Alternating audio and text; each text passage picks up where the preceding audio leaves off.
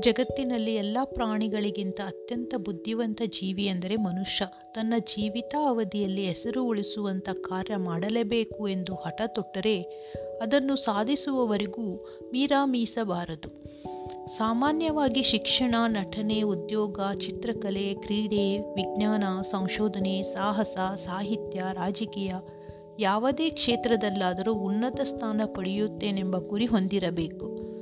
ಪ್ರತಿಯೊಬ್ಬರಲ್ಲಿಯೂ ಒಂದೊಂದು ವಿಶೇಷ ಸಾಮರ್ಥ್ಯವಿರುತ್ತದೆ. ಅದನ್ನು ಸಂದರ್ಭಕ್ಕೆ ತಕ್ಕಂತೆ ಬಳಕೆ ಮಾಡಿಕೊಂಡಲ್ಲಿ ಮಾತ್ರ ಯಶಸ್ಸು ದೊರೆಯುತ್ತದೆ. ಬುದ್ಧಿವಂತ ಜೀವಿಯಾದ ಮನುಷ್ಯನಿಗೆ ಯಾವುದೇ ಕೆಲಸ ಅಸಾಧ್ಯವಲ್ಲ. ಪೂರ್ವ ನಿರ್ಧರಿತವಾಗಿ ಗುರಿ ಇಟ್ಟುಕೊಂಡು ಶ್ರಮಿಸಿದಲ್ಲಿ ಅದನ್ನು ಸುಲಭವಾಗಿ ತಲುಪಬಹುದು.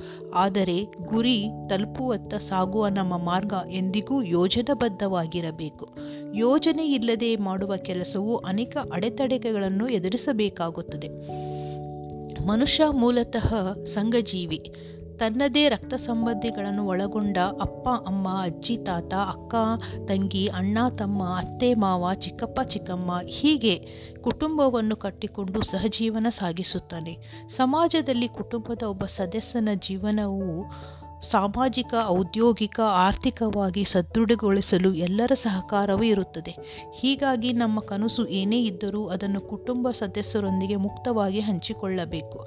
ಆಗ ಕುಟುಂಬದ ಸಹಕಾರವೂ ದೊರೆಯುತ್ತದೆ. ಮತ್ತೊಂದೆಡೆ ನಮ್ಮ ಕುಟುಂಬದಷ್ಟೇ ಮುಖ್ಯವಾಗಿ ಸ್ನೇಹಿತರ ಕೂಟವೂ ಮುಖ್ಯವಾಗಿರುತ್ತದೆ. ಅನೇಕರಿಗೆ ಕುಟುಂಬವೇ ಇರುವುದಿಲ್ಲ. ಇದ್ದರೂ ಕೆಲವು ಬಾರಿ ಸಹಕಾರ ಸಿಗುವುದಿಲ್ಲ. ಅಂತಹ ಸಂದರ್ಭದಲ್ಲಿ ನೆರವಾಗುವುದೇ ಸ್ನೇಹಿತರು. ನಮ್ಮ ಸ್ನೇಹಿತರೊಂದಿಗೆ ನಮ್ಮ ಕನಸು ಅಥವಾ ಗುರಿಯ ಬಗ್ಗೆ ಹಂಚಿಕೊಂಡಲ್ಲಿ ಖಂಡಿತವಾಗಿಯೂ ಸಹಕಾರ ಸಿಕ್ಕೇ ಸಿಗುತ್ತದೆ. ಜೀವನದಲ್ಲಿ ಉತ್ತಮ ಸ್ನೇಹಿತರನ್ನು ಹೊಂದುವುದು ಕೂಡ ಉತ್ತಮ ಹವ್ಯಾಸವಾಗಿದೆ. ಸೋಲಿಗೆ ನಿರಾಶೆ ಮದ್ದಲ್ಲ. ಪ್ರತಿಯೊಬ್ಬರಿಗೂ ದೇವರು ವಿಶೇಷ ಶಕ್ತಿ ಸಾಮರ್ಥ್ಯ ಕೊಟ್ಟಿದ್ದಾನೆ. ಅದನ್ನು ಉತ್ತಮ ಕಾರ್ಯಗಳಿಗೆ ಅಗತ್ಯವಾಗಿ ಬಳಸಬೇಕು. ನಮ್ಮಲ್ಲಿರುವ ವಿಶೇಷ ಸಾಮರ್ಥ್ಯವನ್ನು ಬಿಟ್ಟು ಬೇರೊಂದು ಕ್ಷೇತ್ರದಲ್ಲಿ ಉತ್ತುಂಗಕ್ಕೆ ತಲುಪುತ್ತೇವೆ ಎನ್ನುವುದು ಅತಿ ಆಸೆ ಆಗುತ್ತದೆ ಹೀಗಾಗಿ ಮೊದಲು ವಿಭಿನ್ನ ಕ್ಷೇತ್ರದಲ್ಲಿ ಸೋಲು ಸಹಜವಾಗಿ ಸಂಭವಿಸುತ್ತದೆ. ಸೋಲಾಯಿತೆಂದು ಹಿತಾಶಿಯಾಗಿ ನಿರಾಶೆಯಾಗಿ ಕುಳಿತುಕೊಂಡಲ್ಲಿ ಅದು ಯಶಸ್ವಿಗೆ ದಾರಿಯಾಗುವುದಿಲ್ಲ. ಸೋಲನ್ನು ಗೆಲುವಿನ ಮೆಟ್ಟಲನ್ನಾಗಿ ಪರಿವರ್ತಿಸಿಕೊಂಡು ನಿರಂತರ ಶ್ರಮ, ಕಠಿಣ ಅಭ್ಯಾಸದ ಮೂಲಕ ನಾವು ಸ್ಪರ್ಧಿಸುವ ಕ್ಷೇತ್ರದಲ್ಲಿ ಪ್ರಭಾವ ಪ್ರಬಲ ಅಭ್ಯರ್ಥಿಯಾಗಿ ಸಿದ್ಧರಾಗಬೇಕು. ನಮ್ಮ ಪೂರ್ವಾಭ್ಯಾಸವೇ ನಾವು ಸ್ಪರ್ಧಿಸುವ ಕ್ಷೇತ್ರದಲ್ಲಿ ಅರ್ಧದಷ್ಟು ಯಶಸ್ಸನ್ನು ತಂದುಕೊಡುತ್ತದೆ. ನಂತರ ಸೋಲೆಂಬ ನಿರಾಶೆ ನಮ್ಮನ್ನು ಕಾಡದೆ ದೂರವಾಗುತ್ತದೆ. ಒಳತನ್ನೇ ಅನುಸರಿಸಿ. ಹುಟ್ಟಿನಿಂದಲೇ ಯಾವುದೇ ವಿದ್ಯೆ ಗುಣಗಳನ್ನು ಕಲಿತುಕೊಂಡು ಬಂದಿರುವುದಿಲ್ಲ. ಮಗುವಾಗಿ ಬಾಲಕ ಬಾಲಕಿಯಾಗಿ ವಿದ್ಯಾರ್ಥಿಯಾಗಿ ಯುವಕ ಯುವತಿಯಾಗಿ ಸಮಾಜದ ಒಂದು ಅವಿಭಾಜ್ಯ ಅಂಗವಾಗಿ ಬೆಳೆಯುತ್ತಾ ಹೋಗುತ್ತದೆ.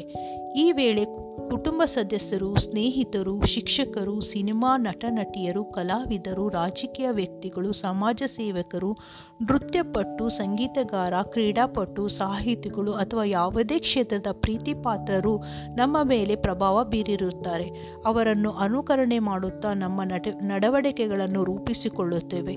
ಆದ್ದರಿಂದ ನಾವು ಅನುಕರಣೆ ಮಾಡುವ ವ್ಯಕ್ತಿ ಸಮಾಜದಲ್ಲಿ ಎಂದಿಗೂ ನೈಜಿಕವಾಗಿ ಅಥವಾ ನೈತಿಕವಾಗಿ ಎತ್ತರದ ಸ್ಥಾನದಲ್ಲಿದ್ದು ಗೌರವಯುತ ವ್ಯಕ್ತಿತ್ವ ಹೊಂದಿರಬೇಕು.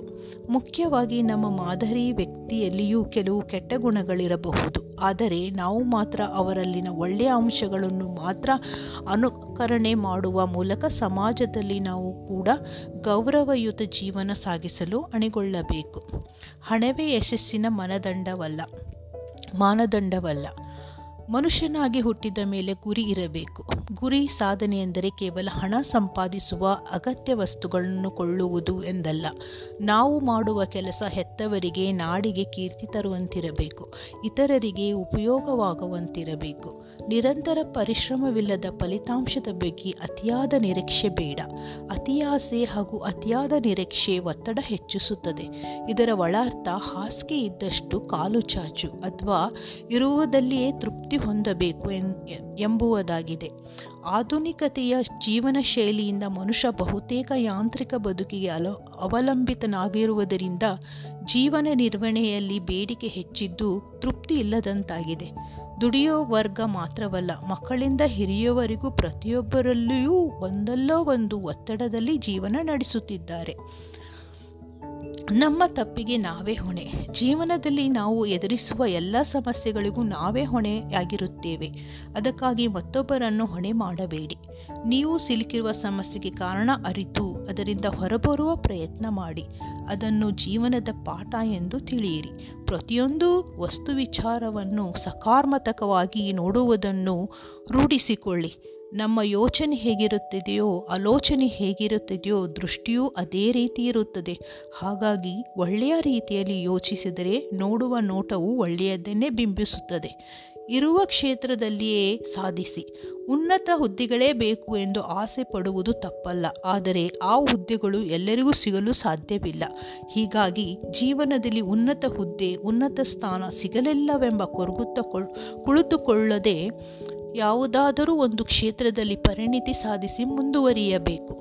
ಈ ಮೂಲಕ ಪ್ರತಿಯೊಬ್ಬ, ಪ್ರತಿಯೊಬ್ಬರೂ ತಾವಿರುವ ಕ್ಷೇತ್ರದಲ್ಲಿ ಸಮರ್ಪವಾ, ಸಮರ್ಪಕವಾಗಿ ದುಡಿಯಬೇಕು.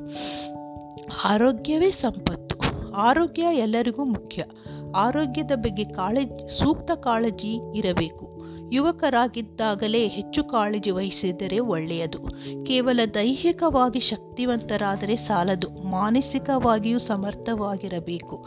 ಬಲಿಷ್ಠ ವ್ಯಕ್ತಿತ್ವ ಬೆಳೆಸಿಕೊಳ್ಳಬಹುದು. ಪ್ರತಿನಿತ್ಯದ ದಿನಚರಿಯಲ್ಲಿ ಟೆನ್ನಿಸ್ ಜಿಮ್ ಮತ್ತು ಯೋಗ, ಕೆಲವೊಮ್ಮೆ ವಾಕಿಂಗ್, ಜಿಮ್ ಮತ್ತು ಯೋಗ ಅಳವಡಿಸಿಕೊಳ್ಳಬೇಕು. ಈ ಮೂಲಕ ದೈಹಿಕ ಮತ್ತು ಮಾನಸಿಕ ಶಕ್ತಿಯನ್ನು ಸಮೋಲೋ, ಸಮತೋಲನದಲ್ಲಿ ಇಟ್ಟುಕೊಳ್ಳಬೇಕು. ಎಲ್ಲ ಕ್ಷೇತ್ರದಲ್ಲಿನ ಪೈಪೋಟಿ ಜೀವನದ ಮೇಲೆ ವ್ಯಕ್ತಿರಿಕ್ತ ಪರಿಣಾಮ ಬೀರದಂತೆ ನೋಡಿಕೊಳ್ಳಬೇಕು. ಇದಕ್ಕೂ ನೀವೇನಂತೀರಾ ನಿಮ್ಮ ಅನಿಸಿಕೆಗಳನ್ನು ನನ್ನ ಬಳಿ ಹಂಚಿಕೊಳ್ಳಿ. ಸದಾ ಕೇಳುತ್ತಾ ಇರಿ. Inspiration podcast. ನಾನು ಭಾರತಿ ರಾಠೋಡ್. ಧನ್ಯವಾದಗಳು.